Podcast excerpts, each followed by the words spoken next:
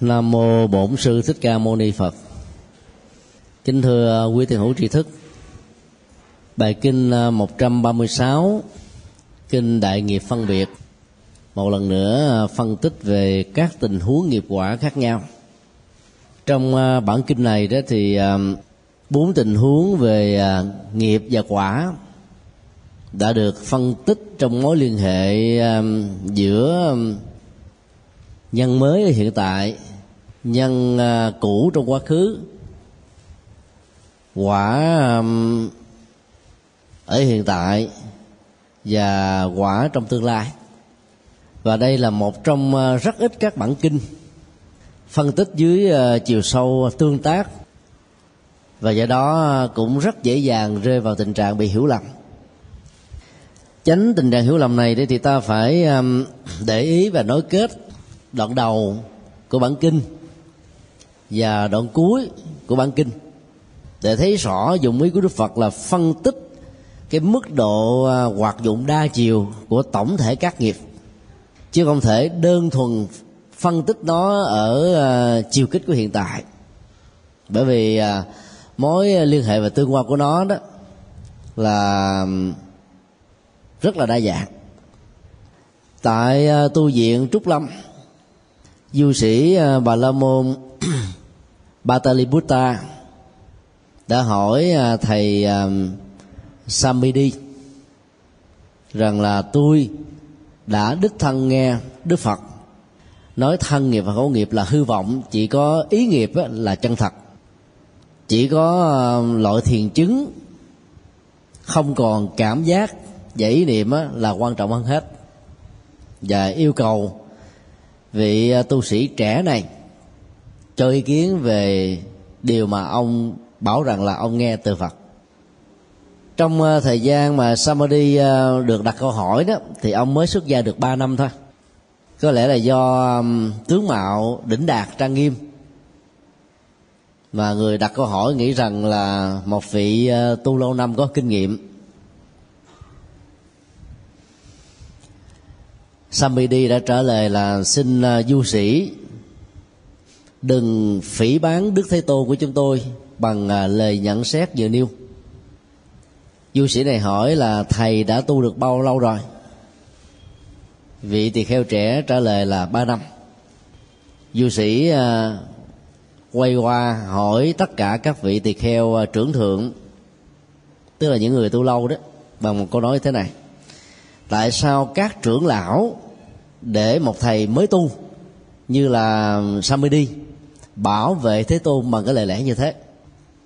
Các uh, trưởng giả và um, các uh, cao đức á, có ý kiến gì?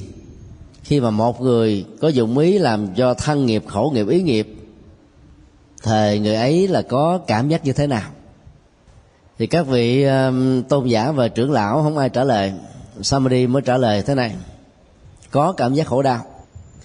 Du sĩ uh, Botalibutta đã bỏ đi. Không nhận xét, không phê bình, không khen thưởng về câu trả lời. Chỉ à, thể hiện à, cái phản ứng à, lặng lẽ mà đi thôi. Samadhi cảm thấy rất là ngạc nhiên đến gặp tôn giả A Nan tường được đầu đuôi câu chuyện. Tôn giả đang nói tôi giải thích cho ông thì cũng được, nhưng tôi muốn nhân sự kiện này đó để đức phật uh, thuyết giảng một bản kinh thì có lẽ là lệ lạc cho tất cả chúng ta. Họ đã cùng à, đến gặp đức phật và ngài nan đã thay mặt tường thuật lại thì đức phật nhận xét như thế này. Trong đời của ta đó ta chưa từng gặp du sĩ Botali Buddha một lần nào. Do đó à, những thông tin mà ông ấy bảo rằng là ông nghe đích thân từ ta nói đó là một sự dựng chuyện thôi sau đó đức phật à, nhận xét về cái cách thức trả lời của à, thầy à, tỳ kheo trẻ tuổi samedi rằng là việc trả lời như thế là một chiều làm cho người ta hiểu sai về đức phật nhiều hơn. Nhân cơ hội đó tôn giả nam mới hỏi đức phật vậy cảm giác gì? Mà người à, có những hành động thân khẩu và ý đó cảm nhận có phải là cảm giác khổ đau hay không? Đức Phật trả lời những người thiếu trí tuệ khi ờ, phát ngôn thì thường rơi vào tình trạng là nội dung của nó đó không như lý tức là nó không thích ứng với um, giá trị hiện thực. Và như vậy um, nó có thể dẫn đến sự ngộ nhận rất nhiều. Đức phật uh, đính chính như thế này. Bản thân du sĩ ờ, uh, botali Buddha đó là hỏi về ba loại cảm thọ thì nên trả lời rằng nếu ba nghiệp mang tính thiện thì nó sẽ trổ quả cảm giác hạnh phúc. Còn nếu ba nghiệp mà mang tính bất thiện thì gặp ờ, cảm giác khổ đau. Còn trong tình huống nghiệp là trung tính, chưa phân định được giá trị đạo đức hay phi đạo đức của nó, thì quả trổ cũng là trung tính. Chứ còn nói theo ờ, vị tỳ kheo trẻ này là một chiều. Thì toàn bộ ờ, cái đoạn văn chúng tôi vừa tường thuật ngắn lại đó, tạm gọi là xác định tính quy luật của nghiệp. Và đây nó có một số vấn đề mà ta cần phải phân tích thứ nhất là trong các cái cuộc đối thoại um, triết học và tôn giáo đó có rất nhiều người đã đặt ra các giả thuyết vì uh, giới hạn của uh, dữ liệu hoặc là vì có tính cách là phóng đại. Ức đoán cho nên uh, đã rơi vào tình trạng là dựng lên một cái chuyện mà đức phật hoàn toàn không có để yêu cầu đệ tử của đức phật nhận xét về nó như thế nào và đây là một cái chiêu à, thử rất là lợi hại. Samadhi là người rơi vào cái bẫy thử đó. Vì ông mới xuất gia được 3 năm thôi. Khi được người khác gọi mình bằng cái từ tôn giả, cho nên có cảm giác rằng là mình là cái người lão thông được. Triết lý và đức phật đã dạy. Do đó, chỉ cần thiếu liêm khiết về tri thức, thì ta dễ dàng rơi vào các cái bẫy lắm. Cái gì biết thì mình nói rằng là tôi biết. Cái gì không thì nói là không để hỏi lại. Như trả lời à, lơ tơ mơ đó, dẫn đến sự hiểu lầm. Mặc dù cái phần đầu à, của Sumedi nói là không nên phỉ bán Đức Phật bằng à, cái lời tuyên bố như vậy, nó đã hàm ý rằng là Đức Phật không có tuyên bố như thế. Thì tuyên bố như thế là cái gì? Tôi nghe Đức Thân Đức Phật nói, thân nghiệp khổ nghiệp là hư vọng, chỉ có ý nghiệp là chân thật thôi bây giờ à, cái chức năng à, tìm kiếm ở trên internet đó, nó rất là tinh vi. Quý vị chỉ cần vào trong trang web google.com đánh cái chữ à, ý ý nghiệp là chân thật thân thân nghiệp khổ nghiệp là hư vọng. Bấm enter một cái nếu trong bản văn nào kinh điển từ Bali A Hàm cho đến Đại thừa mà có là xuất hiện liền nè. Và chắc chắn rằng là ta không thể tìm thấy ngoài cái đoạn kinh này được ông du sĩ bà la môn đặt chuyện ra. Và cũng có thể là do vì ông nghe người ta tương thực lại như thế, cho nên ông nhiệt tình và đánh đồng cái ờ, nội dung được nghe từ người khác là một chân lý, dẫn đến tình trạng là ngộ nhận. Cái sai lầm lớn của ông tình huống này là, hai gì ông nói tôi nghe người ta bảo rằng, thì ông nói là đích thân ông nghe đức phật nói, mà đức phật có gặp ổng lần nào ổng có gặp đức phật lần nào đâu. Và dám dẫn ra một cái tình huống để cho người khác tin rằng việc ông mô tả là một sự thật. Mục đích của việc dựng chuyện này như thế nào thì ta không có ờ, biết đến, bởi vì ta không phải là nhân chứng của câu chuyện diễn ra cách đây 26 thế kỷ. Và trong bản kinh này cũng không phân phân tích hay là tường thuật rằng là ông ta nói như thế để làm cái gì, mà chỉ ờ, là một cái dữ liệu để ờ, nhân cơ hội đó đức phật thuyết giảng về bản chất của nghiệp thôi ngay sau khi ờ, cái bài kinh ờ, phân tích về nghiệp 135 một trong ờ, những định nghĩa mang tính cách là, nguyên thủy về bản chất của nghiệp và sự liên hệ của nó giữa hành động và tư duy. Thì trong cái tăng chi có câu thế này này các tỳ kheo, tác ý là nghiệp khi có tác ý, con người có khuynh hướng thể hiện hành động qua lời nói và việc làm. Rất nhiều à, nhà phật học đã chặt bỏ cái câu thứ hai, mà trong cái đó mối liên hệ nói với câu thứ nhất rất là mật thiết. Để đi đến một giả thuyết với tính kết luận rằng chỉ có các hành động nào có à, chủ ý thôi, thì cái đó mới được gọi là nghiệp. Còn hành động nào mà vô tình hay không có dụng ý, không có tư duy thế thì không được gọi là nghiệp quan điểm đó nó dẫn đến à, nhiều lỗ hỏng về phương diện đạo đức của nghiệp. Cho nên có rất nhiều người à, không um, chịu trách nhiệm hoặc là ý thức hay là cam kết về tính trách nhiệm đạo đức do các hành động vô ý vô tứ của mình mà ra.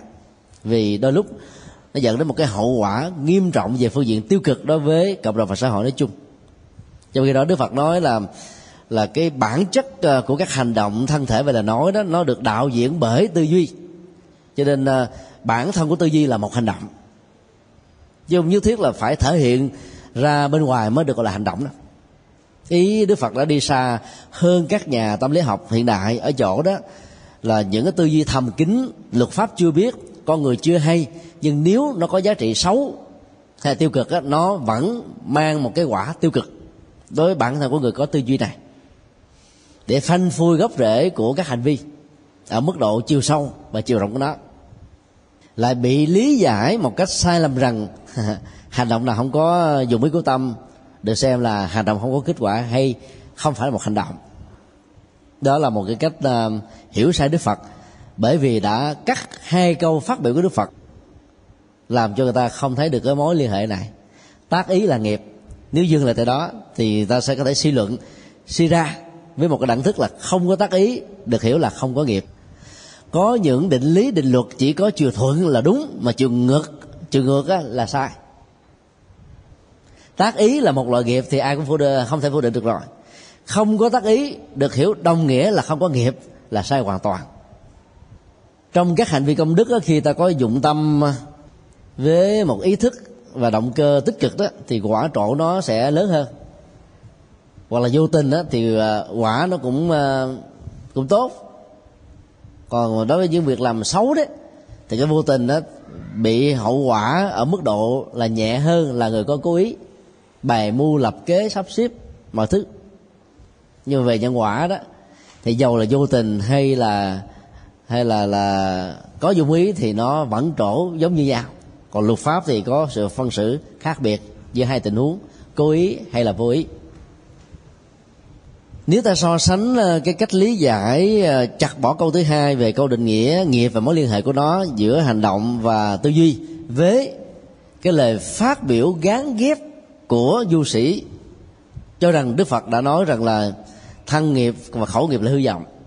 Chỉ có ý nghiệp là chân thật đó thì cái mức hậu quả của nó cũng không kém phật.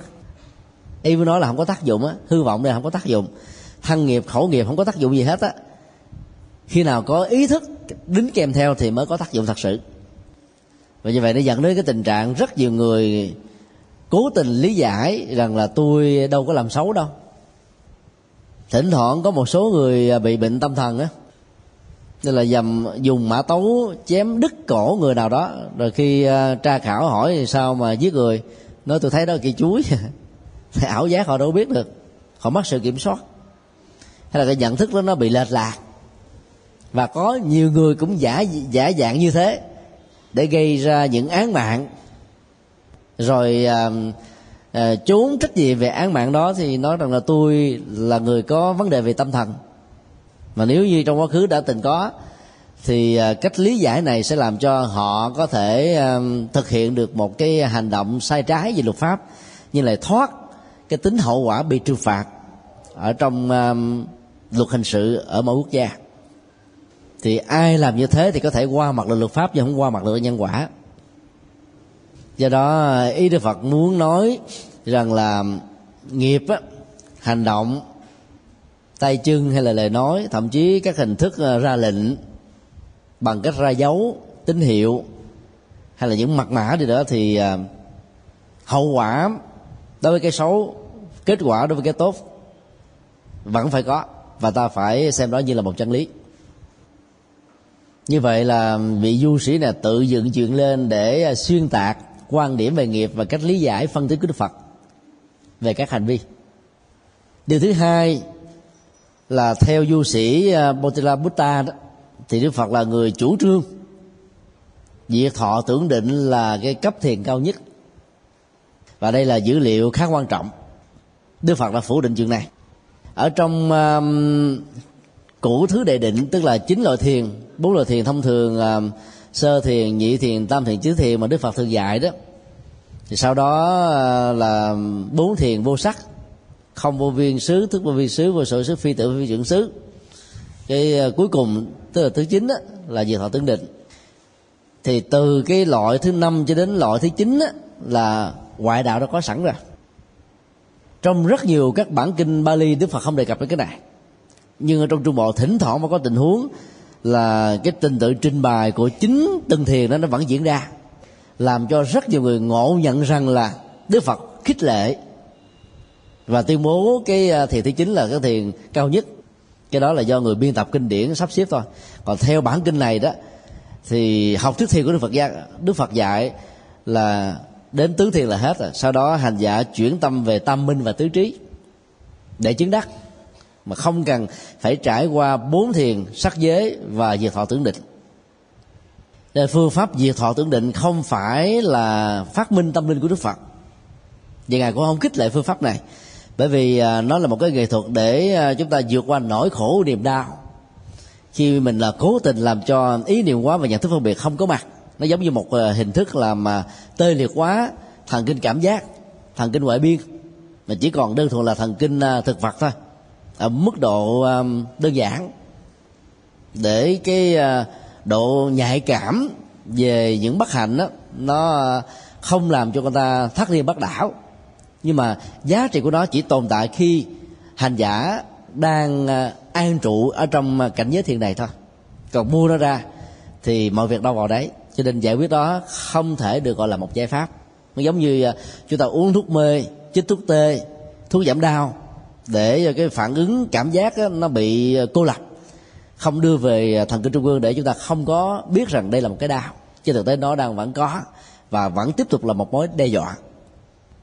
Do đó ờ, xả niềm thanh tịnh, tức là buông xả, sẽ giúp cho các cái phản ứng giác quan được thư giãn, phản ứng cơ bắp được thư giãn, phản ứng tâm ý được thư giãn và dần dà hành giả sẽ buông xả được mọi tính chấp trước do các giác quan tiếp xúc với đối tượng trần cảnh của chúng mà ra.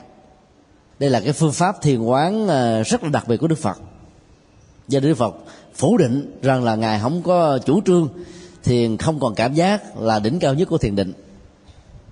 Nhưng rất tiếc là quá trình biên tập người ta đã đưa bốn thiền sắc giới và thiền thứ chín này vào các bản kinh.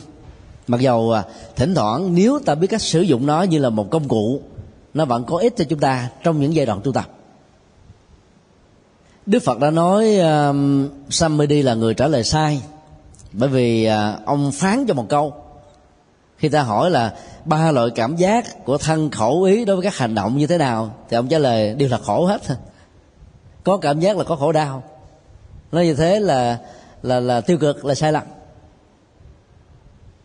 Hành động nào thì mới dẫn đến cảm giác khổ đau chứ? Còn hành động thiện mà nó dẫn đến cảm, cảm giác khổ đau thì ai mà đi làm lành làm gì? Cái tiến trình nhân quả của cảm giác á, rất là phức tạp. Có nhiều người à, làm lành về thân về khẩu về ý. Quả trổ là tích cực rồi nhưng mà khi có người ta phê bình chỉ trích đó, tự nhiên là lòng cảm thấy không yên. Nó cũng có thể trỗi dậy cái cảm giác khổ đau. Là bởi vì thái độ và nhận thức về các phản ứng rơi vào tình huống là tiêu cực hay là rơi vào tình trạng là kỳ vọng hóa mong rằng là cuộc đời phải à, khen tặng mình người thân người thương phải ủng hộ mình.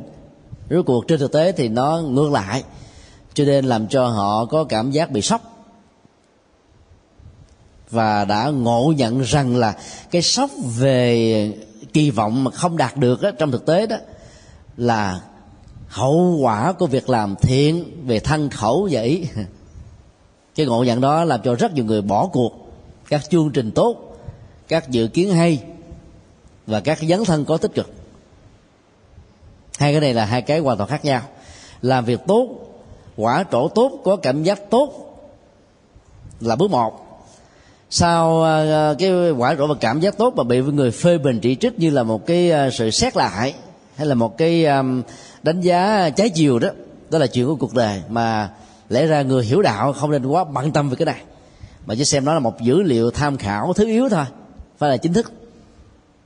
Thì người ta đã um, khó vượt qua được cái cảm xúc. Và cuối cùng á, hiểu lầm là nó có mối liên hệ biện chứng.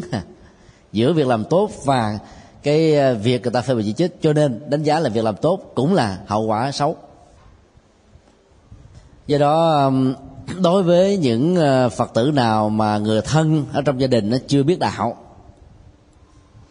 thì khi có cơ hội ngồi tâm sự giải bài trò chuyện á thì đừng kể những cái chuyện mà nó không hay không tốt mà mình thấy ở trong chùa hay là các bạn hữu của mình. Bởi vì những hạt giống không tốt hay là các ấn tượng xấu về Phật pháp á, đã có trong người thân đó, nhân cơ hội này sẽ trỗi dậy lớn hơn. Và làm cho người đó sẽ đóng bít cái cửa ngõ đến với Phật pháp trong tương lai. Người nào sâu, người nào xấu thì có người. Người nào sai đó thì có tình huống. Nhưng rất nhiều người không thấy được điều đó.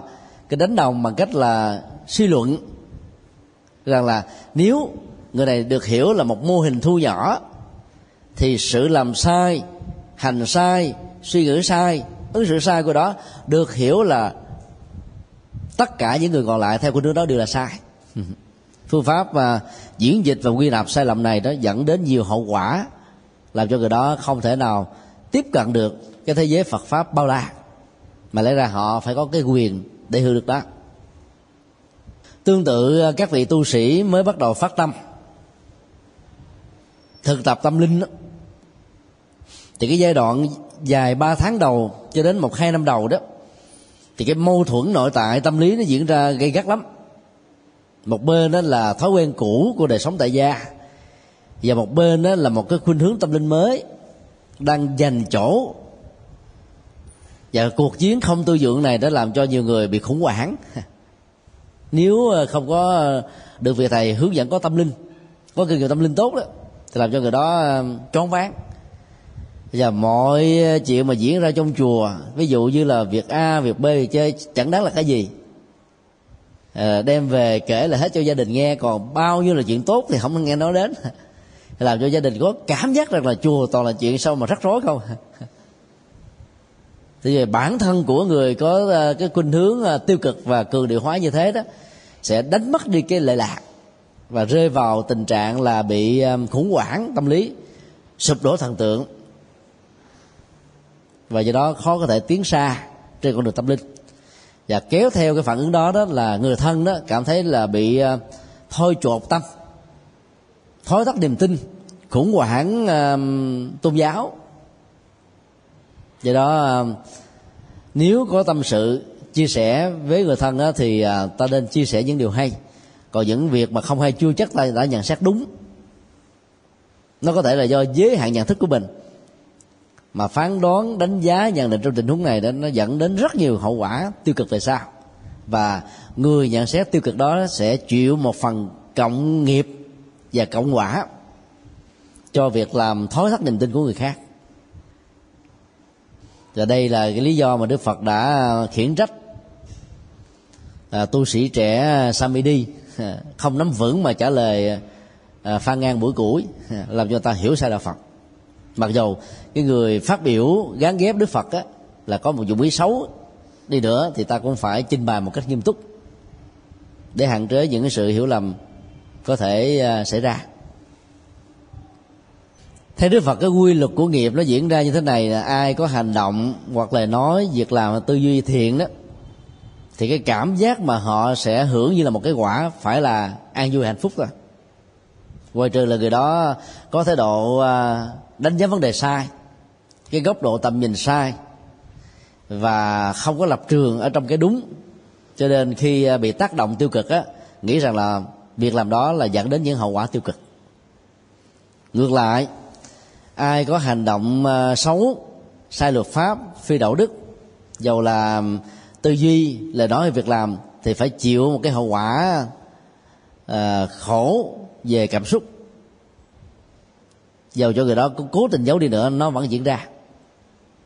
Những người làm xấu làm ác đó, dễ bị ác mộng về đêm. Và nỗi ám ảnh như là mối đe dọa làm cho người đó sống khó được hạnh phúc lắm. Đó là một sự thật.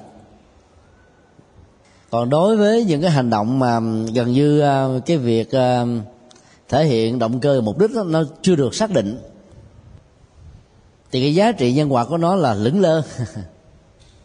Và những uh, hạt giống được gieo trồng bằng uh, tính cách uh, trung lập như vậy hay trung tính đó, thì uh, quả trổ của nó cũng rất là chậm.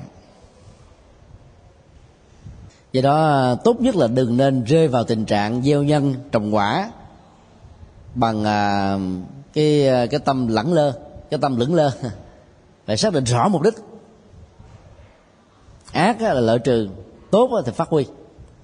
Thì quả trộn của nó sẽ mạnh hơn với một cái à, à, cường độ và tốc độ. Nói tóm lại qua cái cuộc đối thoại như vừa nêu đó thì ờ, ta học được những bài học đó là đừng nên dội tin. Nếu như ta nghe một người nào đó nói rằng là tôi đích thân nghe người A phát biểu thế này là lúc ta dựng chuyện thôi à mà sự thiếu chiều sâu có thể dẫn đến tình trạng làm cho ta và cái người được dẫn trích ở trong câu chuyện đó có vấn đề với nhau là điều không nên. Cho nên phải hết sức khách quan trong um, vấn đề phán đoán để ta tránh những tình trạng hiểu lầm. Tốt nhất là cứ xem nó như là một dữ liệu đi. Rồi ta kiểm chứng nó bằng cách là trình lại cái người mà được đưa ra trong câu chuyện đó để xem người đó xác định rằng là họ có nói như thế hay không còn chưa ờ, xác định là hết có nhiều người nhiệt tình quá đó mà. Thì trở thành cái loa phóng thanh của những việc làm xấu. À, vì người ta có những cái dụng ích. Dụng ý là tách ly rồi ly gián làm cho người ta hiểu sai vấn đề. Đó là bài học ờ, sâu sắc nhất từ câu chuyện này. Nhân đây chúng tôi cũng xin uh, đề nghị đó là giữa phật và tổ ta học phật đó, thì đảm bảo hơn. Ở trong uh, đoạn văn này đó thì đức phật không giữ thái độ là yên lặng. Khi nghe tường thuật thì đức phật nói là, ta chưa từng gặp du sĩ Botila Buddha. Cho nên cái chuyện đối thoại và cái câu dẫn chứng mà ông ta gán cho đức phật là không có. Tức là xác định rõ liền như thế. Còn lượng mẫu dư tam bụi thì dạy chúng ta là, quan ức không cần biện bạch, vì biện bạch là hèn nhát. Cho nên có nhiều cái quan ức nho nhỏ, chỉ cần ta đính chính đơn giản thôi là nó hết rồi. Có nhiều người cứ sợ rằng là như thế là mình là chưa có bản lĩnh, chưa có sức chịu đựng. Cho nên để cho vấn đề trở nên nghiêm trọng vô cùng. Vấn đề đức phật à, xác minh trong câu chuyện không phải là vì ngài không có sức chịu đựng. Mà ở đây là vấn đề là tuyên ngôn chân lý. Cái nào có thì nó có, nào không thì nó không. Để cho mọi sự hiểu lầm được loại trừ ở mức độ tối đa và đây chính là cái phúc cho cho cuộc đời. Nhân cơ hội đó, đức phật à, qua đến cái phần thứ hai, có ý nghĩa quan trọng hơn. Đó là trình bày bốn tình huống nghiệp đã được thực hiện và cái quả trái chiều. Và bốn tình huống này hết sức là phức tạp. Tình huống một, Đức Phật nêu ra có người phạm vào một hay là tất cả mười điều ác. Giết người, trộm cắp, tà hạnh trong các dục. Rồi nói láo, nói lưỡi đôi chiều, nói lời hung ác, nói lời vô ích, tham, sân và tà kiến. Thì sau khi chết sẽ bị đọa lạc, sanh về cõi dữ thì cái quy luật này là cái quy luật uh, rõ ràng là đúng rồi. Như Đức Phật nói nó không nhất thiết với cái xác suất một trăm phần trăm. Đức Phật nêu ra um, tình huống uh, như sau. Người phạm 10 điều bất thiện trên đó đọ cảnh xấu là do vì à, trước đây và nhất là cái đời kế cận nhất trước khi à, nhắm mắt lìa đời cận tử nghiệp đó không hề có bất kỳ một ý thức hồi đầu hướng thiện nào? Thì cộng thêm mấy chục năm làm xấu trên cuộc đời này khi chết á là bị nghiệp lực xấu lôi dẫn vào cái cảnh giới xấu. Vì đó tính cách uh, trôi lăn của nghiệp xấu này rất là nhanh. Và giàu có muốn cưỡng lại thương lượng tương nhượng nài nỉ gian sinh ta vẫn à, có mặt ở trong những cảnh giới bất thiện vì đó quả báo xấu nó sẽ trổ um, theo hai thời điểm. Thứ nhất là ở hiện tại và nó còn uh, di hưởng đến cái thứ hai tức là ở tương lai. Như vậy um, nếu hiện tại làm rất nhiều việc xấu cộng thêm cái đời gần nhất cũng làm việc xấu mà không hề có tâm um, hướng thượng nào hết á hối hận làm mới quay đầu thì quả trổ của đó là cực kỳ nhanh tình huống này à, ta thấy quá rõ rồi, không có gì để phải à, tranh luận. Tình huống hai có người làm 10 điều ác khi tái sinh vẫn tiếp tục làm con người. Lý do đức phật giải thích như thế này. Người làm 10 điều ác đó mới diễn ra trong vòng một năm hai năm hoặc là vài ba tháng thôi. Hoặc là do một cái sức ép à, của đời sống kinh tế hay là do rượu chè làm cho họ mất đi sự ờ, kiểm soát của tâm. Hay là hoặc dưới một cái áp lực, bị bắt buộc phải làm mà không làm sẽ bị chết. Thì cái sự việc làm bất đắc bất đắc dĩ hay là dưỡng cái áp lực như vừa nêu đó, mà nếu như là quá khứ của họ nhiều đời về trước, toàn là làm việc thiện ích, hiền lương, đạo đức, hợp pháp, hợp hiến, giúp đời, cứu người thì việc làm xấu trong hoàn cảnh này vẫn làm cho người đó khi tái sanh đó, có mặt ở cảnh giới lành. Đây là vấn đề siêu à, hình của nghiệp. Luật pháp thì không có chấp nhận cái cách lý giải à, nói kết với quá khứ. Vì ai là bằng chứng? Người có à, túc bệnh minh biết rõ việc đó. Nhưng mà những người còn lại không có năng lực này làm sao có thể cảm nhận và chấp nhận rằng là cái bối cảnh thiện ích trong nhiều đề quá khứ là có thật của cái người đang phạm pháp này. Để cho thấy rằng là người đó vẫn tiếp tục được sinh ra trong một gia đình lành. Cái đó ta có thể à, tạm lý giải là tổng thể của nghiệp tốt trong nhiều cái quá khứ và một mớ nghiệp xấu ở hiện tại này đang diễn ra theo một cái phản ứng loại trừ lẫn nhau. Công thức của loại trừ là cái gì nhiều, cái đó khống chế cái mạnh cái đó thắng. Và những nghiệp xấu mới làm dầu đó là cả 10 điều bất thiện. So với cái tổng thể nghiệp thiện ích của người kia trong quá khứ thì nó quá ít đi. Cho nên nó chẳng thấm vào đâu hết. Kết quả là cái quả xấu này nó bị loại trừ một phần. Và nó có thể trổ ở những cái kiếp sau nữa. Nhưng cái kiếp uh, kế tiếp tức là sau khi uh, chết đi thọ tái sanh đó thì đó vẫn tiếp tục sanh vào một gia đình đến lúc lại có nhiều cái phước báo. Như vậy trong tình huống này, không thể nói rằng là không có nghiệp quả. Là bởi vì có nhiều người đã chặt đứt cái quá khứ chỉ thấy ở hiện tại tại sao làm xấu mà vẫn có kết quả tốt. Dẫn đến tình trạng là hoài nghi về nhân quả. Hiện tại à, có rất nhiều người à, thuộc con ông cháu cha, hay là con cái của các đại gia ăn chơi sao đọa, hoặc là có được những cái ô dù che cũng vi phạm à, luật pháp hình sự, giống như là những người à, thường dân khác. Thì à, hậu quả mà người đó phải chịu nó ít hơn là những người không có thân bằng quyến thuộc, không có ai giúp đỡ, là một hiện thực. Trong chiều dài lịch sử của nhân loại, việc như thế nó diễn ra khắp mọi nơi và có người nói là nhân quả chỉ là một trò đùa thôi, đâu có đâu nếu có. Thì những kẻ xấu này phải bị trừng phạt chứ. Mà tại sao luật pháp lại bao che nữa? Ví dụ như là một ông à, hoàng tử mà giết người, vô tội, thì ổng đâu có bị tử hình đâu. Vua phải bao che cho ổng, hay là các cận thần phải bao che, giấu giếm việc đó đi, phi tan nữa. Vì làm như thế là nó gây ra cái mối nhục mạ cho cả hoàng gia và nó dẫn đến nhiều cái tình trạng đảo lộn ờ, về luật pháp lắm. Dẫn đến nhiều cái bất ổn khác. Cho nên lúc người ta phải giấu đi.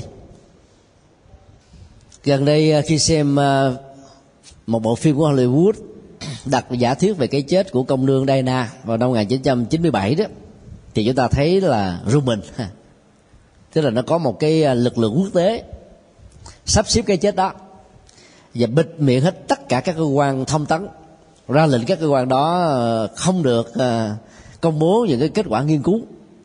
Rồi dầu là của chính phủ hay là của các cá nhân của các nhà nhà báo.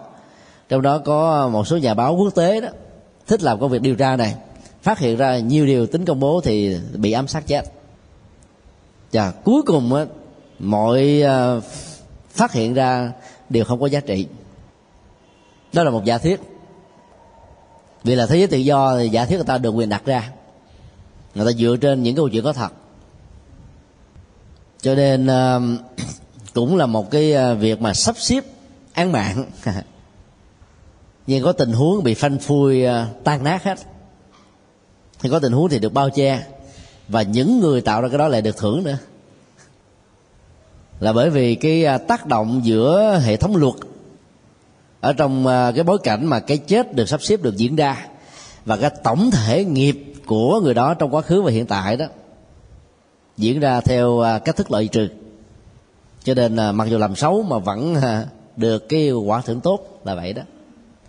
Rồi cái cái hạt giống xấu này đó không vì thế mà nó mất đi. Nó sẽ trổ quả ở trong tương lai có thể là 10 năm sau 20 năm sau. Có nhiều cái um, bản án đó đến 100 năm sau ta mới à, đính chính lại. Hoặc là vài trăm năm sau ta mới à, xét lại về cái tính trắng và đẹp của nó. Ví dụ như là vụ án lệ tri viên cái chết quan à, dòng họ của nguyễn trãi đã được phóng thích. Danh dự của nguyễn trãi đã được phục hồi. Dòng họ nguyễn trãi cảm thấy hạnh phúc vô cùng. Vì uh, à, ám sát à, vua là một cái tội chu di tâm tập mà. Cái tội đó nó không chỉ đơn thuần dừng lại chỗ đó mà nó còn ảnh hưởng đến cái thanh danh của những người họ nguyễn cho đến vài trăm năm sau người ta mới chứng minh rằng là nguyễn trãi là vô tội.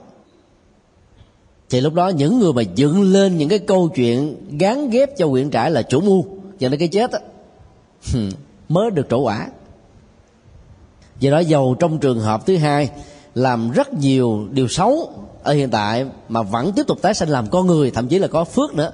Không phải là vì không có nhân quả, mà cái quả xấu này chưa chưa kịp trổ, thì những cái hạt giống tích cực trong quá khứ nhiều hơn đã trổ trước. Nên cái tính can thiệp, làm gián đoạn thời gian trổ quả xấu, đó là điều mà chúng ta phải ghi nhận. Thì phần lớn những điều mà bất công về luật pháp hay là những cái ờ, hình thức không có công bằng xã hội đó, nó diễn ra theo tình huống thứ hai này. Vậy đó là là người tu học phật. Thì ta phải thấy ờ, cái diễn tiến nó rất là phức tạp để không có nản lòng thất chí và những nỗ lực chân chính mà chưa có dịp để trổ quả. Còn những việc làm quá tiêu cực mà thấy nhai nhàn trước mặt gần như là có giá trị tích cực vậy đó. Rồi cuối cùng, tất cả những đó phải đối diện trước luật pháp và trước cái ờ, nhân quả xấu của nó mà thôi. Tình huống thứ ba, người làm 10 điều lành sẽ sanh về cõi lành, hoặc tái sanh làm con người thì có phước báo nhiều hơn những con người khác. Nên đây là một cái ờ, chuẩn mực đối lập hoàn toàn với cái tình huống một. Ta phải tin một cách xác đáng. Mười điều lành được hiểu là chẳng những không giết người, bảo vệ hòa bình, thương yêu loài vật, bảo vệ môi sinh, chẳng những không trộm cắp còn tôn trọng sở hữu tài sản, hợp pháp, và chia sẻ số sở vật chất của mình cho những người lâm vào hoàn cảnh ờ, khốn khó để giải quyết nỗi khổ niềm đau. Chẳng những không lừa đảo bằng lời nói ờ, sai sự thật, phá vỡ các mối hòa hợp đoàn kết do những lời lý gián, mà còn thấy rất rõ là việc công bố chân lý đã giúp lợi ích cho rất nhiều người. Cho nên mỗi lần phát ngôn là có lòng tự ái có văn hóa, có tính xây dựng và có giá trị hiện thực, chứ không phải là chỉ nói tán gẫu, nói cho có chuyện để nói để đốt cháy thời gian. Chẳng những ờ, không ờ, tà hạnh trong các dục, mà còn là các người chung thủy một vợ vợ chồng và sống một cách rất là chuẩn mực về đạo đức. Chẳng những ờ, không tham, mà còn biết bố thí cúng dường. Chẳng những không sân, mà còn biết cảm thông, phân tích các nguyên nhân dẫn đến sự sai lầm của người khác để có cái phản ứng tích cực để giúp cho người đó vượt qua khỏi cái sai.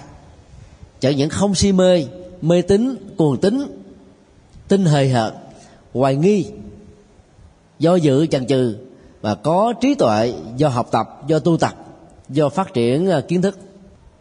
Thì 10 việc làm lành đó sẽ giúp cho chủ nhân của nó giàu tái sanh ở cảnh giới nào, cũng đều là người đang sống trên hạnh phúc hết á.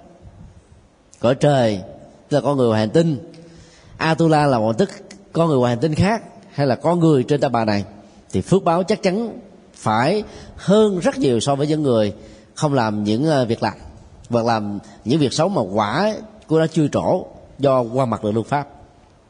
Đức Phật giải thích thêm người tu mười việc thiện ở hiện đời này cộng với kiếp quá khứ là thiện và trước khi chết đó, là tâm hăng quan về những việc làm lành với tinh thần vô ngã gì vậy tha, thì cái cảnh giới tái sanh là cực kỳ nhanh. Chết là đi liền ngay lập tức. Chứ không bị rơi vào những tình trạng à, lẫn quẩn tiếc nuối do dự chần chừ dưới cảnh giới ngạ quỷ. Và cái quả phúc mà người đó sẽ hưởng rất là lớn. Cho nên sanh ra trong một gia đình thuận lợi, bối cảnh lịch sử rất là thuận lợi, không có chiến tranh, không có khủng bố, không có ly loạn để việc học đi đến đến chốn đầu tư làm ăn kinh tế không phải bị à, những cái thách đố trong cuộc đời. Đây là tình huống lý tưởng nhất mà chúng ta cần phải đầu tư. Tình huống thứ tư là rất hy hữu dễ hiểu sai như là tình huống thứ hai. Có người thực hiện hết 10 uh, à, điều thiện xin lỗi từ bỏ hết 10 điều ác ấy thế mà sau khi chết vẫn bị đọ vào cõi dữ cho nên à, thấy biết được gì đó nhiều người đã thoái thác niềm tin. Nghĩ rằng là nhân quả không có chuẩn xác. Ta, ta phải thấy cái à, rất tế nhị ở trong việc mô tả ngôn ngữ của bản kinh này. Người từ bỏ 10 điều ác sau khi chết vẫn đọ cõi dữ Đức Phật đưa ra hai lý do. Lý do một kẻ từ bỏ 10 điều ác nếu dương lệ ở chừng đó mà thôi thì đâu có làm việc nào lành đâu từ bỏ ác thì không có phước gì hết trơn á. Chứ không có tội thôi. Từ bỏ những điều ác thì không bị luật pháp sợ cổ không bị tù đầy giam nhốt, không bị thiên hạ quyền rủa, không bị lương tâm dày vò cắn đứt thôi. Chứ đâu có phước gì đâu. Cộng với những việc làm xấu mà họ đã từng gieo trong quá khứ tổng thể, loại trừ của nhân quả trong tình huống này sẽ dẫn đến cái giới tái sanh vào chỗ xấu. Đó là điều mà chúng ta phải thấy ờ, hết sức là tế nhị. Còn rất nhiều người trong cuộc đời đó là suốt cuộc đời không hề làm việc gì xấu hết trơn á, mà chuyện lận đận cứ diễn ra hết chuyện này chuyện kia ta rơi vào tình huống bốn này. Không làm việc xấu không có nghĩa là mình có phước. Không làm việc xấu thì cũng không có phước gì hết trơn chỉ không có tội thôi còn cái quá khứ mình đã từng có tội, từng làm những điều sai, mà bây giờ không có phước mới để gieo trồng, thì cái quả của nó sẽ bắt đầu trổ hiện tại, rồi trổ tiếp tục trong tương lai đó. Một trường hợp khác đức phật giải thích. Có tình huống người ta làm 10 việc lành ở trong hiện đời, nhưng mà vì mới làm thôi. Mà cái quá khứ mấy chục năm ở trong đời hiện tại đó là quá xấu và cộng thêm cái quá khứ của đời trước và nhiều đời trước nữa cũng quá xấu. Cho nên sức làm lành của hiện tại không đủ áp phê để chuyển hướng nghiệp đã gieo. Cho nên quả xấu vẫn tiếp tục trổ. Làm cho những người đó cảm thấy chán nản, trời, tôi đã hồi đầu hướng thiện rồi mà cái xấu nó không không buông tha tôi. Và nghĩ rằng là có lẽ là cuộc đời của mình đến đây là hết à. Dẫn đến tâm lý cốc cầm và nhiều người à, khủng hoảng quá có thể trở thành điên dại. Có kẻ đó thì rơi vào tình huống điếc không sợ súng cùi không sợ lỡ nghĩa là làm tiếp tục. Đó là một uh, nỗi đau dẫn đến uh, bế tắc nặng hơn từ những bế tắc đã có. Do đó uh, qua bốn tình huống này đó ta phải thấy cái dụng ý đức phật nằm ở chỗ đó là đừng tưởng rằng mình không làm việc xấu là xong chuyện hoặc cũng đừng đơn giản hiểu lầm rằng hệ có gieo trồng các hạt giống tích cực là quả sẽ tự nhiên trổ. Ta phải à, phối hợp, hỗ trợ bởi hoàn cảnh điều kiện thuận duyên. Thì quả mới có à, được như ý muốn. Và thứ hai, phải cân phân trong một cái tổng thể của các hành động trước đó nữa, của quá khứ mấy chục năm về trước, mấy tháng trước, mấy năm trước, hay là những kiếp trước nữa để ta mới có thể lý giải được cái phản ứng của nghiệp một cách chuẩn xác. Bằng không á, rơi vào thiển cận. Không ở góc độ này thì cũng ở góc độ khác. Phân tích về bốn tình huống nghiệp trong bản kinh này là mục đích là nhắm tới cái nhận thức vừa nêu. Cho nên là nếu có làm việc tốt mà nó chưa trổ quả, đừng có buồn. Đó là chuyện bình thường đó. Sau khi phân tích bốn tình huống, đức phật đã đi đến cái à, kết luận như sau ai diệt tâm, tinh tấn, tác ý như lý, sẽ có khả năng à, nhập định, chứng đức à, chứng đắc được thiên nhãn thông. Cho nên thấy rất rõ rằng là ai gieo trồng các nghiệp ác sẽ sẽ có quả báo xấu. Ngược lại, ai gieo trồng các hạt giống thiện thì sẽ có quả báo lành. Đó là tuyên bố thứ nhất, như là đinh đóng cột. Rồi quy lý tổng quát còn để vào tình huống cụ thể thì nó có phải có khác nhau như bốn trường hợp mà đức phật đã phân tích. Tuyên bố thứ hai. Nhưng không thể cho rằng ai tạo 10 điều ác ở hiện tại thì phải đọ vào cõi dữ. Cũng như tương tự không thể cho rằng là ai làm 10 việc lành ở hiện tại thì sanh vào cõi uh, cõi tốt. Mà bỏ quên cái mối liên hệ của nó với nhân quả quá khứ. Và đây là cái à, tuyên bố à, cho chúng ta thấy à, cái tác động đa chiều của nghiệp rất là phức tạp. Mọi đánh giá đứng từ phương diện nào cũng là phiến diện hết á. Mà phải tổng hợp tất cả các dữ liệu của nghiệp thì ta mới có được một cái kết quả như ý. Đức phật nói tiếp, người có trí tuệ về nghiệp sẽ phân tích nó dưới tác động của duyên thằng nghiệp không vẫn chưa đủ mà có duyên nữa duyên à, có hai hướng thuận và nghịch. Muốn cho quả trổ nhanh á, thì ta phải tạo à, các duyên thuận nhiều. Và cũng theo cái công thức này muốn cho cái quả xấu á, nó bị hãm phanh. Hoặc là trì hoãn để chúng ta có đủ sức để vượt qua nó. Thì ta phải tạo những cái duyên ngược lại với những hạt giống xấu trong quá khứ. Ta đủ bản lĩnh để vượt qua nó thành công hơn cho nên à, trong à, năm nguyên nhân dẫn đến à, việc thiết lập tịnh độ ở hiện tại, trang nghiêm phật độ ở hiện tại trong kinh a di đà đó, nó có phần đó là nhân duyên tốt nhiều. Bên cạnh hai cái quan trọng đầu, đó là căn lành nhiều, căn lành tức là không còn tham sân si, rồi phước báo nhiều, tức là gieo trồng dạng thiện công đức. Thì cái yếu tố thứ ba đó là nhân duyên tốt nhiều là điều rất là quan trọng cho chúng ta. Nhớ do đó là người tu học phật đó, đừng có hiểu đơn giản cái tụng về ba bài kinh là tội sẽ tiêu diệt hết. Niệm à, về ba câu thần chú hay là danh hiệu đức phật a di đà bồ tát quan thế âm là mọi tội chướng đều được tiêu trừ. Nhiều khi niệm trăm kiếp chưa chưa dứt được nữa nếu như không có những cái hạt giống tích cực đã gieo trồng. Và kết luận à, cuối cùng của đức phật à, rất ngắn gọn rất là xúc tích rất là chiều sâu có nghiệp, không tác dụng nên không trổ quả. Nguyên nhân bản dịch của hòa thượng minh châu là nghiệp vô hữu, tợ vô hữu. Cái vô hữu đây mình hiểu là không có tác dụng nhiều. Ví dụ ta bỏ um, một hạt muối ở trong một cái thao nước á, thì đâu có làm cho nước đó nó bị mặn. Nhưng nếu mà bỏ nó ở trong một cái ly này nó mặn à do đó hạt muối trong thao nước gọi là nghiệp không có tác dụng không ảnh hưởng hoặc là cái tác dụng của nó không đáng kể, thì quả của trổ của nó là không có tác dụng. Có nghiệp không có tác dụng mà tợ như là có tác dụng. Nghiệp vô hữu, tợ hữu.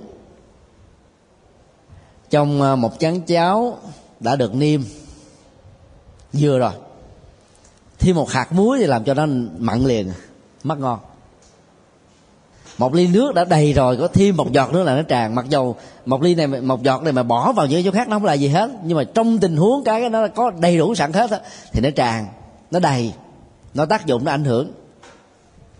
Người đang bị cảm cúm lỡ đã ăn những cái thực phẩm ờ, nguội lạnh dầu mỡ nhiều khó tiêu thì đang ờ, vật vả với chứng bệnh là, là ngộ độc thực phẩm mà còn uống thêm đá lạnh vô hay là nhân xăm vô là chết sớm đó. Thôi giờ đó với cái người khỏe mạnh uống cái đó không sao. Hay là đang bị cái đó đi đường xa mà còn uống thêm uh, uh, nước dừa thì có thể uh, chết rất lạc do đó là cũng là một cái tác động mặc dù nó không đáng kể đối với phần lớn các tình huống nhưng nó trở thành rất nghiêm trọng rất là ảnh hưởng đối với một tình huống nào đó và tình huống nào đó. Thì từ công thức này ta nên um, thấy rất rõ là nếu mình không phải là ngài huệ năng thì đừng có ảo giác tưởng tượng rằng mình là ngài huệ năng để khỏi phải học gì hết á. Để mong mình phát huy được cái trí tuệ. Nào ngờ ờ, bản tánh, sư đại thanh tịnh, nào ngờ, chân lý tự có trong tự thân của nó. Ta phải học thôi. Ngài đã tu nhiều kiếp rồi, bây giờ chỉ cần một cái tác động nhỏ do cái câu kinh là ưng vô sở trụ, như sinh kỳ tâm, mà nhiều cái năng lượng tâm linh này được trỗi dậy còn nếu ta không phải là như thế thì tự an ủi như thế là đóng bít cửa ngõ của việc phát triển tâm linh. Cũng đừng uh, so sánh nếu mình không phải là lực sĩ mà nghĩ rằng là mình ăn uh, những độc tố như là măng nghiêu sò ốc hến hay là những cái chất mà nó có quá nhiều những cái chất sắt như là thịt bò hay là rau muống rau dền mà nghĩ rằng là nó không hại đến gan. Lực sĩ thì có thể làm thế. vì à, cái mức độ mà tiêu hao calorie rất là lớn. Sức khỏe mạnh, kháng thể à, cao, cho nên ăn những thứ đó không sao hết á. Nó tăng thêm sức. Còn những người yếu ăn cái này mà đang bị chứng bệnh gan CVC hay là B hay là A, thì trước sau gì cũng chết sớm. Cho nên một cái tác động nho nhỏ của những cái à, cái nghịch nghịch duyên thông thường đối với những người khỏe mạnh đối với những người có nhiều cái giá trị tốt á, thì không sao còn đối với mình á, là te tua. Ta phải thấy rõ điều đó để không có làm liều để so sánh bậy. Phải phong hờ là chính thôi. Đưa vật giải tiếp. Có nghiệp tác dụng như là có trên nền tảng là nghiệp đó có năng lực thật sự. Chuyện này chúng ta thấy rõ rồi. Việc làm tốt trổ quả tốt việc làm xấu trổ quả xấu cái năng lực đó rất là mạnh. Vô là nó có hiệu quả liền. uống thuốc giảm đau. Vài chục phút sau là cơn đau tan biến liền. Rất là mạnh rất áp phê. Ví dụ à, ai đang bị sân thì chỉ cần à, thực tập bài kinh à, quán từ bi rồi bài kinh tha thứ à, 16 pháp quán niệm thì áp phê liền là mình sẽ thư lắng không còn giận dỗi bực tức cao có khó chịu.